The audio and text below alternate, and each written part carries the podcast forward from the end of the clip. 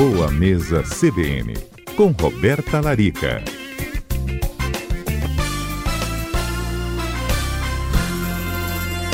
Mais um Boa Mesa CBN começando nesta segunda-feira, dia 26 de setembro. Boa tarde, doutora Roberta. Boa tarde a todos da Rádio CBN, boa tarde a todos os ouvintes. Estamos de volta. Estamos de volta. E, doutora Roberta, na semana passada, eu, inclusive, enquanto você conversava com o Mário Bonella, me veio à mente uma ideia de um tema que eu conversei com vocês e falei, gente, isso dá uma boa conversa com os ouvintes. Vamos falar aí sobre os alimentos que podem nos ajudar nessa sensação, pelo menos aí, de saciar a fome? É sobre isso que a gente vai falar hoje, né, doutora Roberta? Pois é, Daverta, eu vejo que muita gente confunde até mesmo a sede com a fome e muitas pessoas tendem a depositar as emoções na comida, né? Que é aquela pessoa que come rápido, que está ansiosa, que está ajustada, se teve um dia muito cansativo, muito estressante, tende a comer uma comida mais calórica, né? Ou fazer um pedir um delivery de um sanduíche, algo que não seja tão saudável. Então, primeira coisa que eu gostaria de trazer para o nosso ouvinte é: você tem fome de quê? Será que você tem fome alimentar ou será que você precisa gerenciar né, a questão das emoções em relação à saciedade mesmo? Porque isso envolve a saciedade também, né? Então, a primeira dica é, todas as vezes antes de sentar à mesa para comer, faz algumas respirações, observa como você está, se está no horário realmente de se alimentar e procura tomar pelo menos um copo de água 10 minutinhos antes de sentar à mesa, porque aí você também acaba diminuindo aquela chance de ter uma sede e, na verdade, você está achando que está com fome. Segundo passo seria a gente aumentar a ingestão de alimentos que geram saciedade. O que, que gera saciedade? Em primeiro lugar, as fibras. Então, todos os alimentos que são integrais, como um arroz integral, um pão integral, ou a própria, o próprio cereal, como aveia, granola, chia, linhaça, geram mais saciedade. Por quê? A tendência é que as fibras solúveis, à medida que a gente vai se alimentando, elas vão hidratando e vão formando como se fosse um gel no nosso estômago. Se você fizer essa experiência em casa de pegar uma colher de sopa de chia e deixar de molho em um copo de água por algumas horas, você vai ver que ele vai formar como se fosse uma gelatina. E é exatamente isso que forma no nosso estômago. Então, incluir mais fibras nas refeições, por exemplo, no café da manhã, o que, que a gente poderia incluir de fibras? Eu posso incluir frutas com casca, com, com mais bagaço, como por exemplo a laranja, comer a laranja com bagaço. Se eu for comer um mamão, uma banana, acrescentar uma aveia, acrescentar uma granola. Se eu for fazer ovos mexidos, eu também posso adicionar sementes. Isso também vai gerar mais saciedade para essa refeição. Já no almoço, as fibras que eu posso incluir, eu posso incluir salada crua, eu posso incluir salada cozida como brócolis, a couve-flor, a abobrinha, a berinjela, Posso incluir sementes da minha salada, então semente de girassol, semente de abóbora, a própria chia, linhaça. E também as gorduras, porque as gorduras também dão mais saciedade.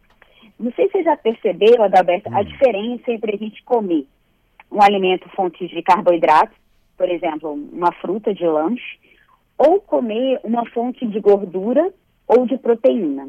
Falando do alimento isolado, então assim, ah, vou comer um punhado de castanhas, vou comer um abacate, ou vou tomar um, um iogurte que é uma proteína. Olha, doutora Roberta, essa experiência e conversa que eu não, não, não, não presenciei ainda não. Então tem muita gente que fala assim, ai Roberta, quando eu como uma maçã no meio da manhã, uma fruta, que muitas vezes as pessoas acham que é saudável comer fruta entre as uhum, refeições, né? Uhum. E eu já falei na CBN várias vezes que não é uma boa escolha. Mas a fruta, ela é fonte 100% de frutose, que é um carboidrato. Uhum. Então a tendência é o quê? Não provocar saciedade. Então eu vou precisar comer mais para me sentir saciada, eu vou ter fome mais cedo. Se eu troco o carboidrato por fibras, ou por gordura, ou por proteína, eu tenho uma saciedade. Então, eu uso castanhas junto com essa fruta, ou só a castanha, ou acrescento uma aveia nessa fruta, ou um iogurte.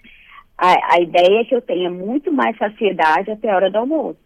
Então, até convido os ouvintes a fazer esse teste essa semana e me dizer depois aí Boa. no Instagram se viram diferença né, acrescentando essas fibras ali. Boa, vamos já desafiar os nossos ouvintes. Agora, doutora Roberta, a gente sempre ouve falar também muito, principalmente por parte daquelas pessoas que gostam ali de um docinho, daquelas pessoas que muitas das vezes bateu aquela fome, como você disse, aí tem uma diferença, né?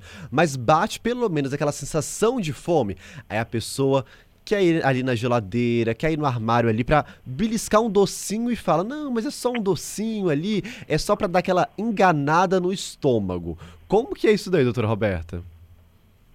Pois é, o que, que acontece, Adalberto? Muitas vezes é essa busca por algo que conforte né, o corpo. Por exemplo, o chocolate, o que, que ele faz? Ele vai aumentar a serotonina, ele vai trazer um certo bem-estar né, para o nosso corpo por algum momento. Então, o que, que vai acontecer? A tendência é eu buscar depois mais um pedacinho de chocolate, mais um pedacinho de bolo, para tentar dar saciedade ou né, ou matar aquela ansiedade que eu venho sentindo, aquele estresse. Então, primeiro de tudo, ouvir o próprio corpo. Como eu já falei, né? Ah, vou abrir a geladeira fora de hora. Geladeira não é televisão. né? Tem gente que abre a geladeira. Vou lá ver o que, que tem ali, dá aquela beliscada. é, exatamente. Isso, na verdade, não é saudável né, para o nosso corpo, porque a alimentação é uma fonte de, de, combustível. Mas, assim, eu sei que é normal, eu também já passei por isso em alguns momentos, até com aquela mudança na pandemia de ir para o home office, né?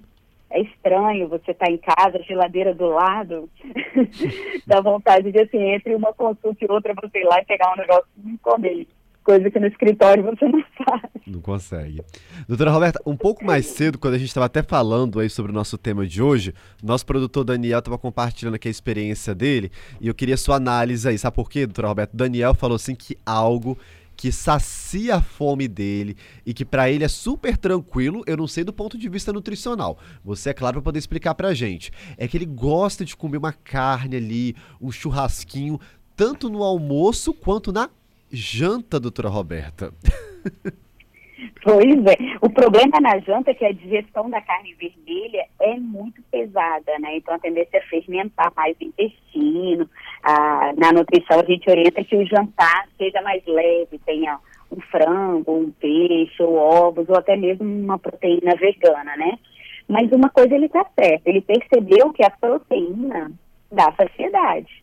Então, você caprichar no filé de carne, ou de frango, ou de peixe no almoço, vai fazer com que você tenha mais saciedade ao longo da tarde.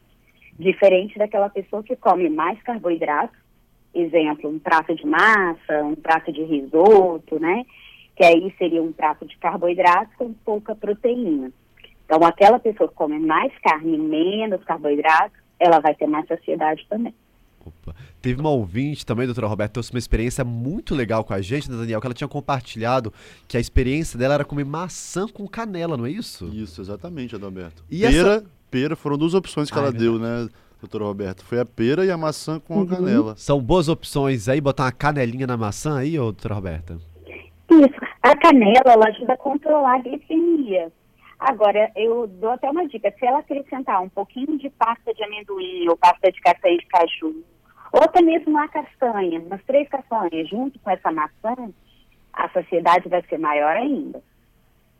Ótimo. Então a nossa ouvinte aí tá, tá caminhando bem. Zé, tem alguma dúvida também para mandar para a gente compartilhar aqui com a doutora Roberta? Doutora Roberta, eu tinha falado uma experiência aqui um pouco antes. Os, os meninos aqui do estúdio até me julgaram. Eu queria saber sua avaliação. Sabe o que, que eu falei? A minha saciedade, com o que, que ela é tirada? Um péssimo exemplo, acho que eu dei. Uhum.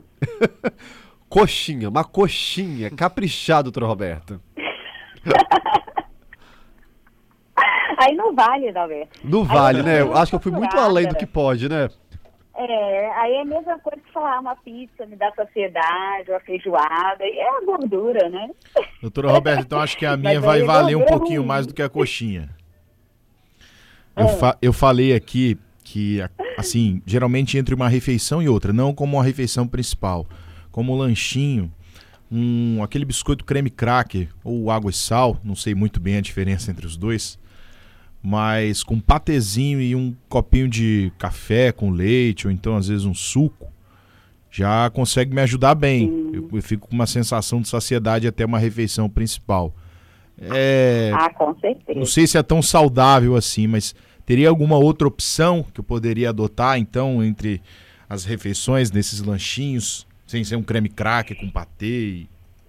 É, eu, eu não gosto muito dessas bolachas porque elas têm muita gordura, né, gordura trans, gorduras saturadas, conservantes. Eu substituiria por um pão, tá? Mesmo que fosse um pão francês ou um pão de forma integral, seria uhum. melhor ainda.